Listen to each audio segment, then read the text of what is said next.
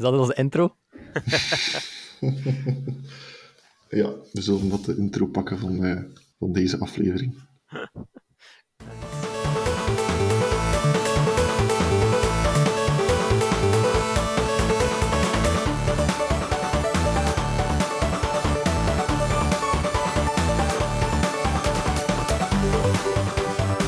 Matthias, Robin en Simon presenteren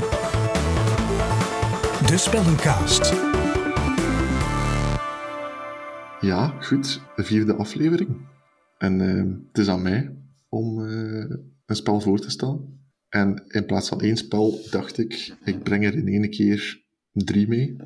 Want ik heb voor de Assassin's Creed Ezio Collection gekozen. Dus dat is Assassin's Creed 2, Assassin's Creed Brotherhood en Assassin's Creed Revelations. Mm Spelletjes van in 2009, 2010, 2011, als ik het me goed herinner. Ik denk het wel, ja. Ja, ik heb het opgezocht voor zekerheid, dus... ja, dat was, dat was uh, de periode dat ik in het middelbaar zat. Dat was mijn eerste grote AAA-franchise, als ik het me goed herinner, van games. Dat was op de PlayStation, hè, bij jou waarschijnlijk? Dat was op de PlayStation 3 in die tijd, ja, ja, inderdaad. De PlayStation 3 die in de kamer van mijn broer stond. Dus als ik wou spelen, moest ik ook eerst ervoor zorgen dat ik in zijn kamer mocht. Of uh, hopen dat hij niet thuis was. Dus je moest eigenlijk reserveren om Assassin's Creed te spelen? Ja, daar kwam het wel op neer. Bij de jongere broer? Ja, bij de jongere broer. Ja, en uh, dus ik ben begonnen bij Assassin's Creed 2 niet op, op release of zo, want dat is heel toevallig dat ik daar in aanraking mee gekomen ben. Ik weet niet meer wie dat exact was, maar iemand had mij iets verteld over Assassin's Creed 1. Dat dat zo een goed spel was en met planning en sluipen en, en allee, dat sprak me wel aan. En dan zag ik twee in één keer liggen en ja, dat had ik dan gekocht. En dan um, voor Brotherhood en Revelations um, heb ik dan wel de Special Edition ook gekocht omdat ik die, ja, omdat ik zo fan was van de franchise en het verhaal erachter. Ja, ja. Um, en wat is de, de special edition dan precies? Um, de special edition van Brotherhood was een, een, um, een soort koffertje, een soort tombstone-achtig koffertje, met een boekje met wat uitleg over uh, personages en plaatsen. Een kaart van Rome waar dat spel zich afspeelt. Uh, was dat er nog een soort trading cards van de multiplayer personages. Zat nog zo wat prulletjes erbij. En dan zat er van onder in die case, of in die doos, een, een soort vals uh, paneel, een valse bodem. En daaronder zat dan het spel. Want ik weet nog dat ik uh, in de auto zat, in een terugrit van school. En ik had die net van, van mijn papa gekregen, die, die special edition. En ik doe die open en echt, mijn hart stond even stil, omdat ik dat spel er niet in zag zitten. en ik dacht, oh nee, geen spel. En dan zag ik dat, dat klein, uh, zo'n klein rood uh, ja, lidje van onder. En dan trek ik eraan, dan komt hier een bodem naar omhoog en dan zit dat spel daaronder. Oeh. Ja, dat is wel, uh, dat is wel echt tof. Allee, dat zal je liggen. Ja, zal mij wel liggen, ja. En dan, ja, van Revelations was het allee, iets minder fancy, vond ik. Dat was zo gewoon een grote uh, groene doos met het logo van Assassin's Creed op, met dan het spel in, een boekje met wat uitleg, en zo'n grote uh, fancy boek met zo, ja, het hele Assassin's Creed verhaal tot op dat moment. Dus ja, alles van lore en alles van personages en zo verder. Mm. Uh, wat meer uitge uitgelegd. Allee, wel een toffe boek om te lezen, maar qua special edition zelf niet zo leuk of niet zo fancy als die van Brotherhood, vond ik. Oké. Okay. En je hebt dus uh, Assassin's Creed 1 eigenlijk, dat heb je geskipt. Ik heb dat uh, geskipt. Ik heb dat wel achteraf nog gespeeld, want bij Revelations zat dat included. Uh, ah. Omdat Revelations een beetje het verhaal, het Assassin's Creed 1 ook heroprakelt. Um, dus dat zat erbij. En daarmee heb ik dus de tweede, Brotherhood Revelations, en dan de eerste gespeeld. Ah, maar allee, qua verhaal wist ik wel dat het in elkaar zat, want dat had ik al ondertussen opgezocht. Ja. Ik ben eigenlijk ook begonnen met de tweede. Oké, okay, speciaal, ja, dat iedereen ja. zo met de tweede en begint. Ook, ook, niet bij release of zo. Gewoon, het was al een tijdje uit en kennen dat van reclames en ik vond het wel mm -hmm. cool en zo. En dan ook begonnen bij de tweede. Ja. En heb je ook Brotherhood en Revelations gespeeld? Of enkel de tweede? Ik ben begonnen bij de tweede en geëindigd bij de tweede ook. Ah, Oké, ja. Niet omdat ik het niet leuk vond of zo. Ik vond dat een heel leuk spel. Ook redelijk ja, vernieuwend misschien voor de tijd. Geen idee. Ik ben niet vertrouwd met andere spellen in dat genre misschien. Eh, maar nee, het is er gewoon nooit van gekomen voor een andere Assassin's Creed nog te spelen. Hmm. Ja, het gaat misschien een klein beetje een schok zijn, maar ik ben begonnen bij de eerste. Oh, wat? Ja, het is Get out of here. Onconventioneel, ik weet het, maar toch eh, ben, ik, ben ik bij het begin, begin begonnen. Ja, ik vond het wel een supergoed spel, inderdaad. Ehm, en ik heb ook de tweede een beetje gespeeld, maar niet, nooit uitgespeeld. En ehm, Oh Ja. nee. Ja, ook, ook niet omdat ik het niet leuk vond. Eh, het is een beetje hetzelfde als Robin, het is er eigenlijk nooit meer van gekomen. Amai. Ja, ik kan u zeggen, ik heb Assassin's Creed 2 drie keer uitgespeeld. De eerste keer gewoon op de normale manier. Hè. Gewoon alle sidequests en zo, terwijl je aan het spelen bent. Mhm. Maar het probleem bij ehm, Assassin's Creed 2 was, er zat geen replay-functionaliteit in. Dus een keer dat je een missie gedaan had, kon je die niet meer opnieuw spelen. En er was één bepaalde achievement waarvoor dat je dat enkel in één missie kon doen. En dat was ehm, een missie die je kreeg van, allee, die, die samenwerkte met eh, Leonardo da Vinci, Mhm. waarbij dat je zo zijn, zijn vlieger dat hij gemaakt had, eh, moest testen. En met die vlieger moest je drie, denk ik, drie of vijf, allee, maakt nu niet uit, vijanden van de daken stampen. Ja. En dus in mijn eerste playthrough totaal niet op gelet, spel uitgespeeld, een keer door de achievements aan het gaan, en dan zie ik dat staan. En dan dacht ik, ja, dan moet ik dat gewoon nog een keer doen. Hè. Dus opnieuw, we dat spel tot aan die missie gespeeld, achievement gehaald, perfect. En dan kijk ik en dan zie ik, oké, er is ook nog een collectible voor 100 veren eh, te verzamelen. Good. Maar geen in-game map van die veren. Dus je moest echt gewoon ja, zoeken in het spel of online gaan zoeken naar een map. Mhm. En ik had die online gezocht met een map. Is dat allemaal afgegaan. En op het einde zag ik dat ik één gemist had en dat ik dus aan 99 zat. Wah, wah. Ja, gewoon omdat ik geen zin had om die 100 locaties opnieuw af te gaan en in 99 gevallen niks tegen te komen, dacht ik, weet je, dan speel ik het gewoon nog eens. En dan ben ik dus gewoon weer opnieuw begonnen. En hij had dat wel 100. eh, En dan heb ik, eh, ja, ik heb 100% eh, van de achievements. Ja, oké. En, en hoe hard zet je je nog aan het amuseren op die derde playthrough, vraag ik mij dan af. En wel, ik moet zeggen, dat viel heel goed mee. Want ik had het, ik had het ook gedacht van, dat ga je zo'n soort chore zijn. Maar ik vond het wel echt, De liefde voor achievements overstijgt alles. ja, dat, e- dat één. Maar ook, ik vond het ook gewoon leuke gameplay. Ik hoop dan wel dat de reward voor die 100 veren eh, echt wel Ja, niks. hè. enorm de moeite is. Twee keer niks, hè. Eén, één cutscene, ehm, en dat was het, hè. Dus, Ja. dus niet, niet echt... eh, Maar die was dan, eh, dat was dan een missable veer, zo gezegd. Dus je kon daar niet, niet meer naar terug. Eens Oh, waarschijnlijk wel. Ja, waarschijnlijk wel. Ja, jawel. Ah, Maar ik had gewoon echt geen zin meer om, om opnieuw die 100 locaties af te gaan in een map waar dat er 99 locaties leeg gingen zijn. ah ja, oké, omdat je niet wist welke van de 100 je. ja, ja, inderdaad. ja, ja. Dus vandaar, waarschijnlijk waren er wel makkelijker manieren om die veer te vinden. Maar in die tijd had ik daar niet aan gedacht. En daarmee heb ik dus drie keer na elkaar gespeeld. En er was geen manier om in het spel een, eh, een soort map van de veren eh, te krijgen? Nee, niet, niet dat ik me herinner. Oké. Eh, want ja, anders zou het makkelijk geweest zijn. Ja, dat is iets dat je vaak ziet bij Ja, van want ik, ik, ik denk dat in Brotherhood wel was met zo'n in-game map. Dat je die map kon kopen van een of andere merchant.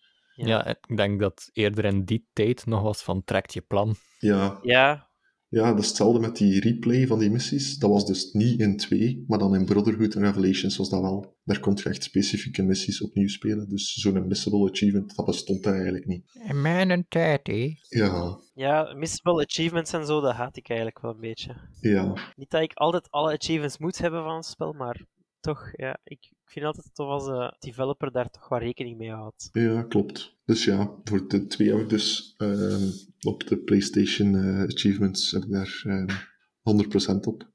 En dan op Brotherhood en Revelations niet, omdat die alle twee een multiplayer hadden. En omdat ik geen multiplayer speelde, wou spelen. Dus ik heb alle story achievements van die twee ehm spelletjes, maar geen multiplayer. Oké.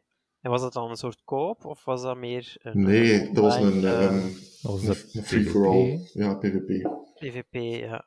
En dat was mijn probleem. ja, ik, spe- ik speel, allee, of ik speel Assassin's Creed echt voor het verhaal. En voor het sluipen en het zoveel mogelijk, ja, het, het Assassins gegeven. Hè. Ehm, maar je kunt perfect, allee, de meeste missies kunnen perfect gewoon brute forcen en gewoon naar binnen lopen en iedereen proberen afmaken. En gewoon vechten. Dat gaat in de meeste gevallen wel. Maar dat sluipen, dat, Ja, dat is leuk dat je het op die andere manier dan ook kan doen. De, de goede manier eigenlijk. Ja. En allee, de combat, eh, zeker in de, in de 2, was wel vrij simpel, om het zo te zeggen. Omdat er gewoon een manier was dat je eigenlijk niet kon verslagen worden. Als je gewoon, er was zo'n counter me- mechanic, waarbij dat als je aan het blokken bent, en op het moment dat zij je aanvallen, duwde op een toetsje, dat je eigenlijk een counter doet, waarbij dat je ze vermoordt. Mhm. Dus je kon dat eigenlijk gewoon constant doen. Je stond dus gewoon constant te blokken, je moest zelf niet aanvallen. En op het moment dat er u één iemand aanvalt, counterde, en dan begin je weer te blokken totdat er u de volgende aanvalt. En, en zo kon je Ja. Dat was wel, een keer dat je dat door had, was Ja. het wel vrij repetitief. Ja, Dat is dat is waar. En vandaar dat die stealth manier wel leuker was, vond ik. Omdat je dan de, ja, die combat niet had. hè. Ah ja, Brotherhood en Revelations zijn er wel aan verbeterd. Maar ja, de combat zeker in een 2. Maar de 2 was ook... Allee, dat kwam van Assassin's Creed 1 en daar was dat ook al. Daar was dat ook gewoon Mhm. de truc om, om combat te winnen. Ja, dat is wel spijtig. Ja. Misschien moeten we even een beetje allee, teruggaan naar het begin of zo. Eh kunt je misschien even kort uitleggen wat Assassin's Creed precies is voor u? Of allee, hoe werkt dat spel? Of... Ja, ja, ja, dat is een goed idee. Assassin's Creed is dus eigenlijk een ehm, action-adventure game, waarbij dat je een personage bestuurt in een historische periode. Eh, In Assassin's Creed 2, Brotherhood en Revelations, zeiden ehm, Ezio. Dat is een, een Italiaan, en die drie spelletjes spelen zich dus af met hetzelfde personage. Eh, de eerste keer speelde in eh, Firenze en was steden daar rond. In Brotherhood speelt je dan in, eh, in Rome. En in Revelations is het in Constantinopel, als hij afspeelt. Het is altijd wel zo'n soort van historisch accurate depictie van die stad. Ja, klopt. Maar je komt ook verschillende historische personages tegen. Bijvoorbeeld, zoals ik dat daar juist al zei, eh, Leonardo da Vinci. Je komt ook, eh, ik denk, een Copernicus komt op een gegeven moment tegen. Eh, Machiavelli komt er ook tegen. En dan ook de familie de Medici komt er Mhm. ook tegen. Dat waren de, de heersers van Firenze. Dus dat is ook een van de redenen waarom dat ik zo fan ben van die games. eh, omdat dat historische aspect daarin zit Mhm. Ja, dat is waar. die Romeinse tijd en, en alles wat dat met Italië te maken had, sprak mij enorm aan. Dus dat je dan Da Vinci en Machiavelli en dergelijke tegenkomt, dat was gewoon ja, een extra bonus van de- voor dat spel. hè. Ja, dat was zeker leuk voor dat een keer, eh, voor dat daarin verwerkt te zien. Ja, Maakt geschiedenis een beetje leuker. ja, inderdaad. Het was nodig. Ehm, ja, en voor de rest, dus je speelt een personage en je bent eigenlijk een, eh, een. Dus dat is een, ehm, een groep van ja, een soort overtuiging. eh, en die vechten tegen de Templars. Eh, de, de assassins willen vrije wil voor iedereen. En de Templars willen eigenlijk hun wil opdringen aan iedereen.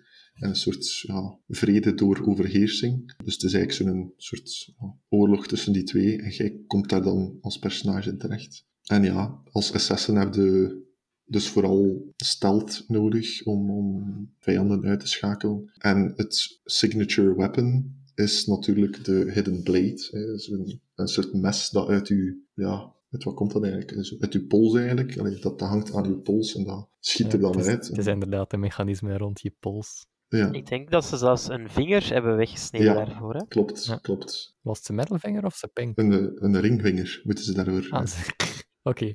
ze daarvoor afsnijden en dat komt dan eigenlijk daar in de plaats van. Ja, en zo ehm, ontwikkelt zich een verhaal rond die personages. En, en dan hebben we eigenlijk daar rond, dus rond het verhaal van, van Ezio uit 2 Brotherhood and Revelations, daarboven heb je dan eigenlijk nog een keer het echte verhaal dat zich in de huidige tijd afspeelt, namelijk in 2012, waarbij dat je een karakter speelt, eh, Desmond Miles noemt hij. En die is eigenlijk ook lid van de Assassins, waarvan dus de Assassins uit onze tijd. Die wordt ontvoerd door een bedrijf dat eigenlijk Templars zijn.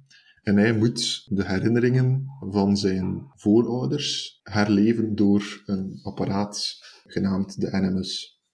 En zijn voorvaderen zijn dus alle Assassins waar je mee speelt in, de spelletjes. Dus uh, voor de eerste, uh, Assassin's Creed 1, is dat Altair. Die, dat speelt zich dan af uh, ergens tijdens een kruistocht in het Midden-Oosten. En voor 2 en Brotherhood is dat dan Ezio. En in Revelations komen die twee verhalen eigenlijk samen. Want daar zie je hoe dat Ezio het, het, graf van Altair ontdekt en, en daar wat interacties mee heeft. Dus dat is eigenlijk in grote lijnen waarover de Assassin's Creed gaat. Ik heb nog een vraag voor jou, Simon. Shoot. Om in te pikken op de conversatie van daar straks over de Hidden Blade van de Mhm. Assassin. Ja. Heb jij dat mes ooit nagemaakt? Oh ja. In Knex. Ik had er twee. Met rekkers, met rekkers en touwtjes. Ja. En een echt mes? Nee, nee, nee. Echt zo gewoon een knekstok die eruit kan. Ah, jammer. Ja, ja, nee, nee. Dat was te gevaarlijk van besten. Maar ja, Maar het marcheerde wel, hè? het dat? marcheerde. Ja, ja. Ah, oeh. Hij vraagt mij dat en eigenlijk weet het gewoon al. Maar het is zo'n vage herinnering. Ja, ja, nee, nee. Ik, had er, ik had er zo twee gemaakt. En dus je moest zo'n touwtje rond je ringvinger doen. Als je dat touwtje ver genoeg naar achter trok, hè, je hand dat je zo uitstrekt, zo gezegd, dan eh, klikte dat een bepaald pinnetje naar beneden, waardoor dat mijn rekker een stok naar voren schoot. En dat was dan zo gezegd een mes. Nice. En dus ik had, er, ik had er één gemaakt na eh Assassin's Creed 2. En dan in Brotherhood, denk ik dat was, kon je in één keer dual wielden. Dus dan had je er één langs elke kant. Dus dan heb ik mij nog één gemaakt. En dan had ik er dus ook twee. Ja, ja. Ja, ik was zo cool in die tijd. En klom je dan op je buren hun dak en, en zo van... Nee, nee, nee. Zo atletisch ben ik niet. Ik sprongeerde er gewoon van mijn bed op de grond. En dan, dat was de kill. Ja, ik zeg het. Zalig. Zo cool. En je hebt ook heel hard die, die verticaliteit in dat spel. Hè. Dat is echt zo'n grote open wereld en je kunt Ja, basically klopt. bijna overal opklimmen. Dat was zo'n beetje, denk ik, ook Ja, ja, klopt. Absoluut. Mhm. de selling point van dat spel. Ja, zeker. En dat helpt, allee, dat is ook met de Hans dat geheime stuk van het spel, allee, dat steltgedoe. Je, je klimt echt op daken, van daken springde tegen muren en klimde zo weer naar omhoog of naar beneden. En je Ja. vlucht ook gewoon over de daken. Hè. Ja, het, het Mhm. voelt echt cool. Of, allee, je voelt echt als een assassin die dat door Ja. de schaduwen Ja, klimt klopt. en, en, en vliegt en zo doet. Allee, Voor zover dat ik me kan herinneren, was dat gevoel van vrijheid er inderdaad wel. Dat je je eigen pad kon maken. Ja, ja, absoluut. Want uiteindelijk, in de, in de grote missies, hè, heb je wel een doel. Hè. Je moet een bepaald personage vermoorden. Maar de manier waarop dat je dat doet, of hoe dat je tot bij hem raakt, daar zijn je wel vrij, vrij vrij in, eigenlijk. Mhm. Dus wilde je die met je hidden blade van op een bepaalde hoogte op hem springen en hem zo vermoorden, dan kan dat perfect. Wilde hij gewoon naar hem lopen en hem aanvallen met je zwaard, dan kan dat ook perfect. In Brotherhood, herinner ik mij, werden er ook kruisbogen toegevoegd en had je ook de hidden gun. Dat was eigenlijk een soort, ja, een geweer dat aan je hidden blade werd toegevoegd, waardoor dat je dus uit je hidden blade kon schieten. Dat was een beetje raar, maar was wel nog cool. En ik herinner mij dat ik de, de eindbaas, maar ik ben niet aan het twijfelen of dat niet een 2 was, of Brotherhood, maakt niet uit. Mijn eindbaas, in plaats van gewoon op hem te springen, zoals dat de bedoeling is, hè, en zoals dat de cutscene eigenlijk ook verder gaat, heb ik hem gewoon van op een afstand neergeschoten.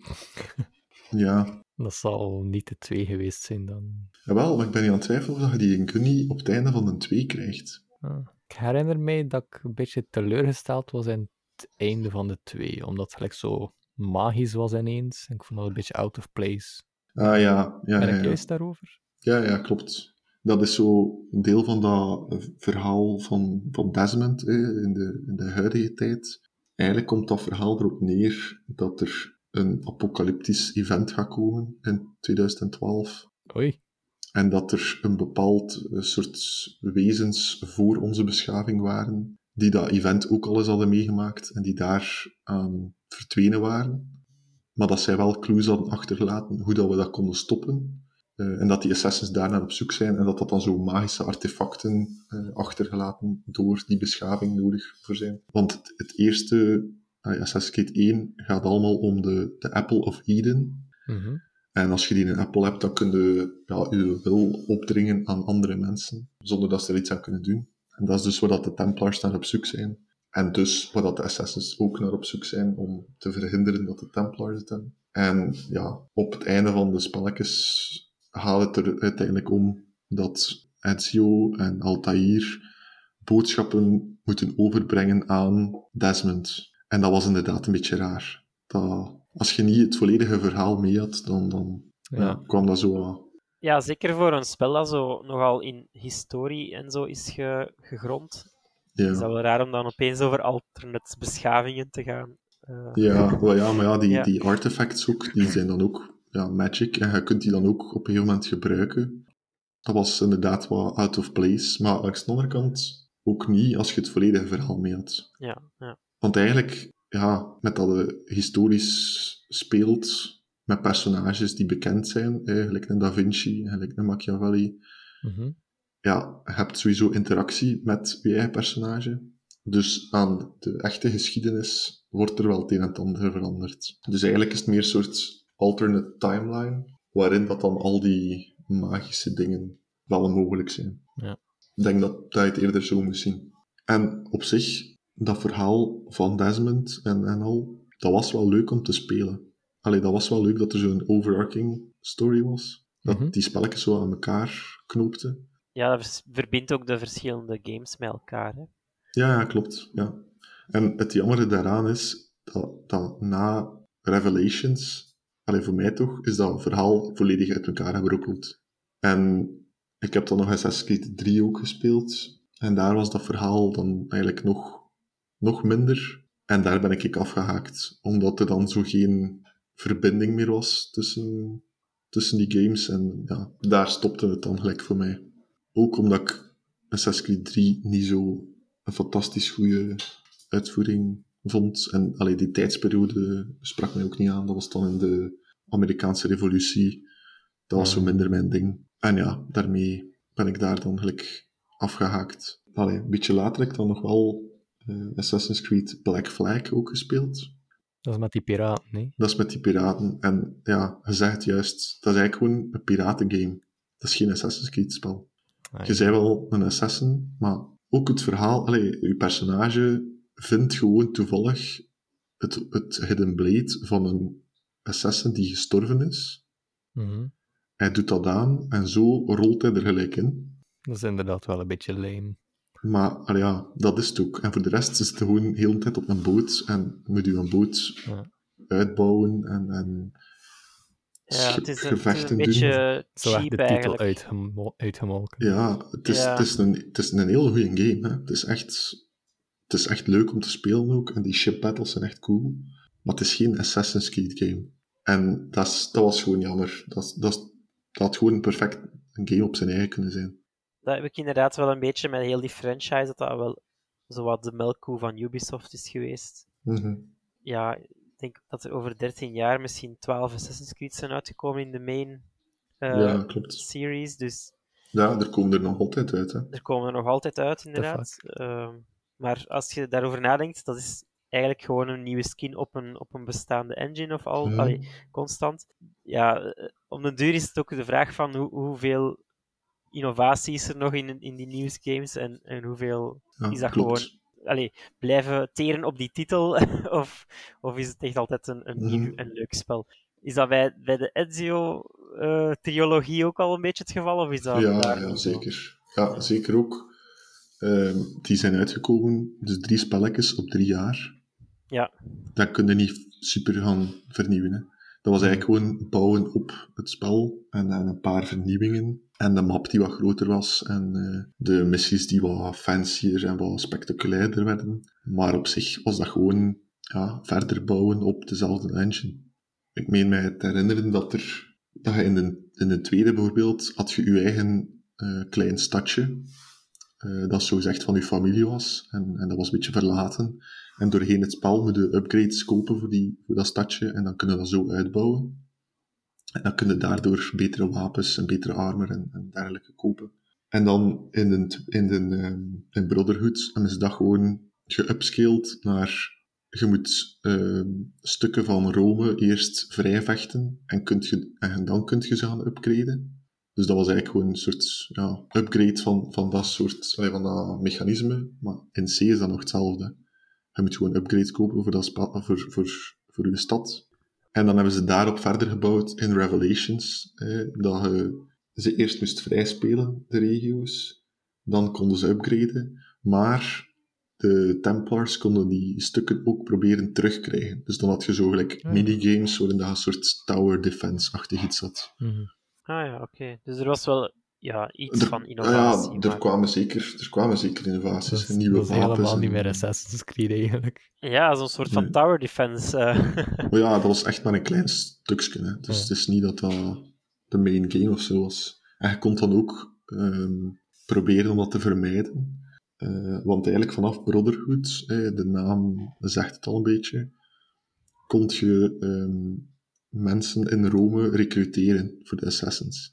En zo kon je eigenlijk je, orde uitbouwen. En de mensen die je gerecruiteerd had, konden dan op missie sturen naar andere landen.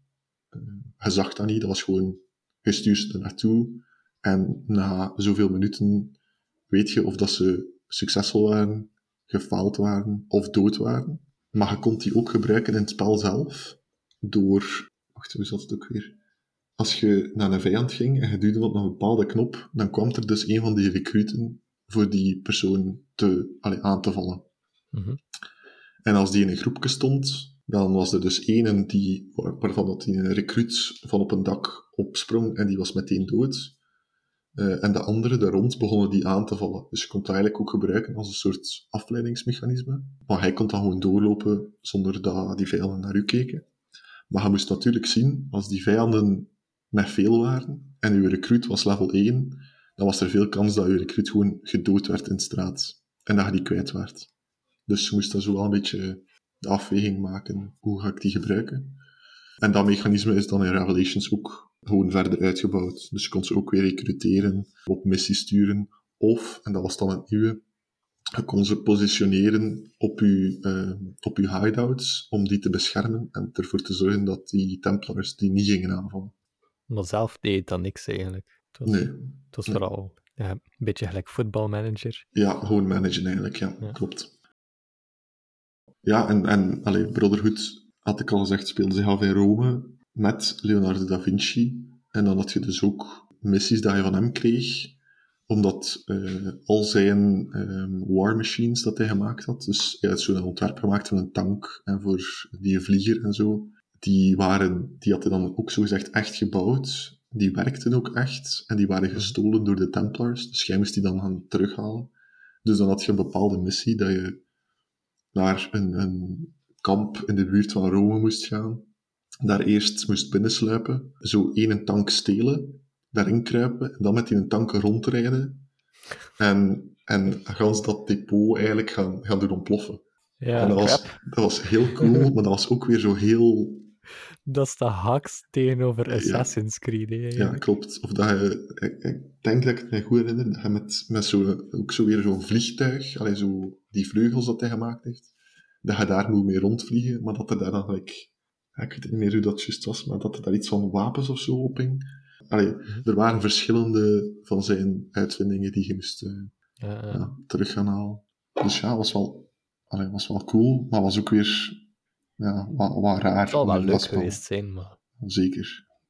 het is eh, een heel populaire franchise. Ja, dat zeker. Vooral in het begin was dat super populair. Ik weet nog, de eerste keer dat jij naar Facts bent geweest, toen was het nog heel populair. Dus Ja, juist. Ja, ja, dat was toen dat... eh, steen in de lucht smeten en op Facts had je dat wel één verkleed als, eh, als Ezio of zo. ja. ja, ja. Dat was toen dat ehm, Revelations ging uitkomen. Ah, ja. Want ik denk dat je daar toen ook iets van trailer of zo kon zien. Hij komt daar op de foto met zo een, een dude die... eh, Ja, ja, en jij hebt dat gedaan. En ik heb dat Ja, gedaan. ja, de foto je Zeker idool. Zeker weten. Hij heeft dan ook een beetje goodies gehad, hè. Ja, ja. Ja, ja, ja. Dat Zo'n bijl ook. Allee, niet echt een bijl, maar zo'n plushenbijl eigenlijk. Die mens zag er ook geen mens uit. Hè. Die was zo volledig geschminkt. Dat was gelijk... Ja, dat is echt Dat vreemd. is echt goed gedaan. Ja, uw liefde voor het spel ging zo ver dat zelfs uw username het Zilda Firenze was, denk ik, op een bepaald moment. Ja, klopt, klopt, klopt. Nog altijd, nog altijd. Op, ehm, op Steam kunt u uw, uw displayname aanpassen, maar niet uw username. Dus mijn username is daar nog altijd ehm, gelinkt aan, eh aan Ezio. Ja, ik zeg het, dat is echt mijn eerste grote franchise. En dus eh, dat was ook in die tijd dat ik ehm, multiplayer en zo begon te spelen. Dus dan had ik een accountname nodig. En ja. Ah, ja. Maar de, de multiplayer van Assassin's Creed heb je nooit Nee, nee, nee, niet die multiplayer. Niet die multiplayer. Nee. Maar hij had gewoon een, eh, een PlayStation-account nodig. Dat is wel spijtig, denk ik. heb- ik heb zelf ook nooit de multiplayer gespeeld, want dat zat niet in de 2, denk ik. Nee. Eh, ik heb daar wel nog veel vids van gezien op YouTube. En dat leek me wel nog interessant. Hè. Ja, Je kon daar grote plays mee maken. Ja, allee, ik zeg nu dat ik het niet gespeeld heb. Ik heb het wel geprobeerd, maar het lag mij niet. Het, Je ging vooral dood waarschijnlijk. ja, ja. En kunt je, kunt je eens uitleggen hoe dat eh, in zijn werk ging dan?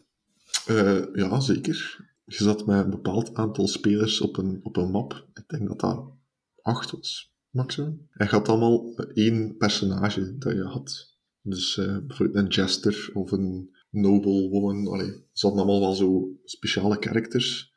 En eigenlijk de map liep vol met die personages. Dus eigenlijk vol met NPC's die er exact hetzelfde uitzagen. En dus ook de acht spelers zelf. En je kreeg telkens een target. Dus bijvoorbeeld, hij wist dat je een jester moest killen. Dus de speler jester, zo gezegd. Hè? Ja. En je moest hem zoeken. En je kreeg maar een vage indicatie van de richting waarin dat hij zat. En dan had je nog bepaalde abilities om bijvoorbeeld een, eh, alle NPC's rondom u er te doen uitzien als uzelf. Om de andere speler in de war te brengen. Ja, dus het was een soort van hide-and-seek eigenlijk. Ja, ja, Mhm. hij kreeg punten op basis van de ja, soort kill. Als dan een, ehm, een kill was in plain sight, eh, in het midden van een groep, en allee, er was niks stealthily aan, dan kreeg je gewoon basis 100 punten of zo. Maar als dat een kill was van op eh, een bankje, waarbij dat je verborgen waart, hè, want dat is een soort kill dat je ook kon maken in de singleplayer. Dus vanuit een verborgen plaats een kill maken en dan Ja. het vermoorde lijk eigenlijk meteen verbergen. Dan kreeg je daar extra punten voor. Ja, je kreeg wel style points. Ja, ja. En dan was het eigenlijk gewoon, je kreeg target na target en zoveel mogelijk punten aan op een bepaald eh het is inderdaad tijd. like hide and seek, maar iedereen was tegelijk aan het hiden en tegelijk aan het seeken ook. Dus Ja. terwijl Ja, jij ja, ja. op je ene target aan het eh, hunten was, was er ook iemand eh, Op- jou aan het proberen vermoorden. Ja, ja. ja. Mhm, Oké, Dat wel cool. Ja, dus dat is Want cool. ja, ze hadden maar- evengoed gewoon een soort van deathmatch kunnen doen, maar ze hebben toch wel eh TNA van het spel een beetje in hun multiplayer gestoken ook. Met die, Mhm. Ja, je moet wel een beetje proberen goed stealthy kills te maken en zo. En die hide and seek dan ook. Ja, ah, tof. Ja, op zich is het wel een cool idee, hè, maar het lag mij gewoon niet. Omdat je er niet zo goed in waart, of omdat je het gewoon niet tof vond? Of Beide, beide. beide. ja, het een werkt het andere wat in de hand waarschijnlijk. Ja, ik had, ik had meestal, wat ik meestal had was, ik eh, had een target, ik liep daar naartoe, of ik probeerde die te vinden, en dan was ik dan zo aan het plannen van, oké, die gaan waarschijnlijk dat doen, of die gaan waarschijnlijk naar daar moeten, dus ik ga mij daar positioneren om hem dan zo te killen. Tegen dat dat plan ongeveer af was, was ik oftewel zelf vermoord, oftewel was mijn target al iemand anders aan het vermoorden en weglopen. Dus viel mijn plan toch weer in de... Dus op een duur was het meer gewoon zoeken en er naartoe lopen en hem gewoon zo rap mogelijk proberen te vermoorden. Ja. En ja, dat was gelijk de fun er wel af voor mij. En hoe kon je dan een NPC van een eh, player onderscheiden? Door het gedrag. Ja. NPC's die begonnen niet te lopen en die, kla- die klommen niet op daken. Ehm, die bleven gewoon normaal in de straat wandelen en in groepjes babbelen. En, eh, dus Ja, er zat ook wel zo een stuk in dat je een NPC moest nadoen. Hè. Ja, ja, ja. Ehm, Dat is wel dat was cool, wel cool, maar ja. dat, dat, ook werkte. Gewoon. Ja. En, en ik zeg het, er zaten zo abilities in dat je een groep rond u allemaal eruit zag als u. Dus dan stond er echt in een groepje NPC's die er exact hetzelfde uitzagen. Dus je moet gewoon zorgen dat je niet opviel. Maar ja, dat was toch niet zo mijn ding. Dus vandaar, wel een keer geprobeerd, maar niet eh, fanatiek eh, gespeeld. Wat ik mij ook nog herinnerde uit Assassin's Creed zijn zo die eh, Eagle, hoe noem je dat weer? Ah Eagle ja, Drop ja, of ja, zoiets? ja, ja, ja. Ja, nee, hij zei ehm, eh, Eagle Vision en ehm, nog iets anders aan het verwarren, hè. Ah, oké. Ja. Waar je zo in een hooibaal kon ja. springen. Had dat, had dat een, een, een gameplay nut of was dat puur Ja, ja, om ja. te hiden of zo? Die, ehm, dus dat waren bepaalde hoogste punten in, eh, in de map. En als je daar naartoe klom, dan kon je eigenlijk ja, synchroniseren in het spel. En dan kreeg je zo'n soort vista van Hans die area. En dan eh, alle points of interest van, die, van dat deel van de map werden dan unlocked. Dus dan konden zien Mm. wat de shops waren en waar dat er eh, een beetje van alles was. Ja, dus eigenlijk voor je, voor je map uh, Ja, ja, up-to-date ja, ja. te maken. Dat was, ehm, dat noemde de leap of, de leap of fate, denk ik. Ah, ja. Eh, ja. en hij sprong daar dan inderdaad van. Dus van zo'n mega hoog punt. En dan landde in een hooibal. Ja, ik weet al, dat het altijd super cool was om dan zo die, die gigantische bouwen te gaan beklimmen. Ja. En om dan eindelijk boven te geraken, want het was dan ook niet altijd even makkelijk, denk ik, om die te Nee, beklimmen. nee, Dat waren een soms beetje- wel puzzeltjes. Hè. Ja, een beetje puzzelachtig, ja. En dan had je dan zo een volledig overzicht van de hele stad. Kon je tot aan de horizon bijna bek- bekijken. Dat was wel super cool. En dan gewoon helemaal naar beneden droppen. Ja. En het leuke of het ambetante eraan was, eh, je kon daarvan springen, maar je moest dat wel in de juiste richting doen. ja. Want er stond maar op één punt zo'n hooibal. En hoeveel keer dat ik niet daarop zat en denk, oké, en nu spring ik naar beneden naar de hooibal, maar zo de knuppel net iets te veel in een hoek houden, en dat hij er dan zo gewoon van springt, zonder zijn salto terwijl te doen, en dan gewoon te pletter stort en ah, opnieuw beginnen. Assassin Pannenkoek. Ja, en dan moet je dus opnieuw die toren beklimmen. Ja, fun. Maar wel, ja, inderdaad, signature move voor eh, de franchise. Want dat is trouwens ook eh, een easter egg in, ik denk, The Witcher 3 of The Witcher 2, daar ben ik nu niet zeker. Maar je kunt daar ergens een, een kar met hooien vinden, waar dat er een, een gast in ligt. En zijn benen steken er gewoon uit. En uw personage maakt er dan, allee, eh, Geralt maakt er dan zo een referentie naar Assassin's Creed van. Haha. Nice. Dus eh, ja, Maar de move die mij vooral gaat bijblijven, was de, de kill move met de hamer. Met de hamer. Met de warhammer. Dat je gewoon heel tijd en er kop herhaaldelijk inslaat. Ik weet niet, dat sprak mij aan. Is dat een soort van signature ding van Assassin's Creed? Of is dat gewoon een bepaalde animatie die jij leuk vond? Dat is een bepaalde animatie. Ik denk dat het zo'n Ah ja, oké. counter move Mm. was voor het cheesen. Oké. dat zegt mijzelf niks. Ik was heel traditioneel van wapens. Dus, eh, dus ik heb die, die Warhammer zelf volgens mij nooit gebruikt. Misschien is iets over die, die open world. Wa- Was er daar veel te doen eigenlijk? Je hebt dus die collectibles een beetje. Je hebt Mhm. je, je hoofdverhaal en, en je assassin- eh, assassinations die je moet doen. Mhm. Is er nog iets? Of was het voor de rest een beetje een lege stad? Nee, nee, er waren eh, zeker wel sidequests dat je kon doen. Ja, zoals ik daar juist zei, die, die missies voor eh, Leonardo da Vinci waren er Ah, daar dat waren van. allemaal sidequests eigenlijk. Ja. Dat waren allemaal sidequests, ja. Ik denk dat er één in de main story zit en dat opent dan de andere als sidequest. Ja, voor de rest eh zo die, die upgrades van je stad en zo, dat, was dat deel van het hoofdverhaal of de hoofd... Eh, dat, was niet echt, dat was niet echt deel ervan, denk ik. Maar dat, was wel, dat maakte het wel makkelijker. Want door, die, door die, die stukken van de stad vrij te spelen, kwamen er ook merchants vrij. En allee, was het gewoon Ja. makkelijker om daar rond te lopen. En de game voelde ook zeer levendig. Gewoon door het aantal NPC's die rondliepen. Hè. Het was zeer druk overal. Ja, want dat is ook een van de manieren dat je kunt verbergen. is door gewoon in een groep mensen te gaan lopen. Heel realistisch. Hè. Je, je loopt op straat met een bendeke. En er komt in één keer een dude met een kap en met messen en zwaarden rond hem. Gewoon in het midden van u lopen. En iedereen stapt gewoon verder. Maakt daar geen probleem van. Maar- right ja. in. Ja, dat was wel... eh, allee. Het voelde wel levendig. En dan, allee, de keer dat je die recruits had en zo, de manier waarop dat je ze moest recruteren, was ook door random events gewoon. Dus je kwam die gewoon in één keer, dat gebeurde rondom u, en je kon er naartoe gaan. En die mens die aangevallen werd, helpen. En als je hem geholpen had en had het overleefd, dan zei hij, ah, cool, ik wil, me, ik wil je wel joinen. En dan kon hem aanvaarden en dan stuurde hem naar eh, de basis. En zo werd dat dan een recruit. Dus het voelde wel alsof er van alles te doen was. Maar ja, eh, toffe games. Ondertussen een beetje gedateerd. Ik denk wel dat ze er een HD-remake van gemaakt hebben, waardoor dat er nu iets fancyer uitziet dan vroeger. Ik weet dat ik in die tijd iets had van, wauw, wat een graphics. En dat ik nu stukjes terugzie en denk, oeh, Ja, oh, ik weet wat dat voor ook nog. graphics zijn dat? Het was dus, eh, ja, ergens een of andere winternacht in 2006 of zo. En mijn vader kwam plotseling binnengestormd in mijn slaapkamer. Terwijl wij, het was al, weet ik veel, 11 uur s'avonds of 12 uur s'avonds. Wat dat vrij laat is voor een kind van, weet ik veel hoe oud ik was, eh 15, 14 jaar. Die kwam binnengestormd met de trailer van Assassin's Creed. en hij, hij, hij kwam echt naar, naar mij toe van, Matjas, dit moet je zien. Eh, en dan, da- ja, dan toonde hij de trailer van Assassin's Creed 1. Eh, en we waren alle twee zo eh flabbergasted van wow, next gen is hier. Ehm, ja, dat was echt zo ehm, een soort kantelmoment. Zo van, deze game is, is eh, qua graphics iets dat we nog nooit gezien hebben. Heeft Ja. hij de game dan ook gespeeld? Eh, volgens mij niet, maar hij was gewoon enthousiast.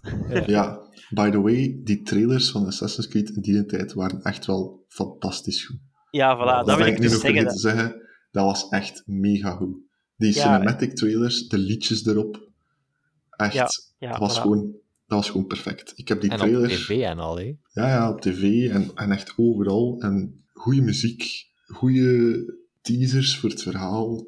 Eh, het zag Ja, er en zo- fantastisch uit. die open world en die graphics van die trailer en zo, dat was inderdaad, zoals gezegd, voor in die tijd iets dat... allee, dat was, nog, dat was ongezien eigenlijk. En dat Ja. was Als, ik, echt top level. Als je nog niets van Assassin's Creed gezien hebt, zoek gewoon de trailers op van Brotherhood Revelations. En zoek zeker ook de ehm, parodie op op de Brotherhood trailer van Tobuscus. Die heeft daar op... White Matrix Pixelate and Fade. Yep, yep, Ah, yep, oh, ja, ik denk dat ik hem zelfs ook ken. Ja, oké. Ja, ja, dat. Ja, eh, Zeker, we gaan hier zeker opzoeken. copyright mogen krijgen. nee. ja, nee, zeker opzoeken, echt. Zou je vandaag de dag nog altijd zeggen dat het uw favoriete game is? Of nu niet meer? Eh, favoriete game... Favoriete game niet, maar zeker wel top 5. Blijft wel up there, ja. Ja, ja, absoluut. Ah. Mooi, mooi. Dus ja, zeker een aanrader als, eh, als je zo de nostalgic feeling naar eh, action-adventure games met een historisch kantje wilt. zeker een aanrader. Dankjewel, Simon. Ja, graag gedaan. Blij dat ik eh, ook eens eh, mocht vertellen over een, eh, over een spelletje. hè. De grote baas. Ja, de grote baas.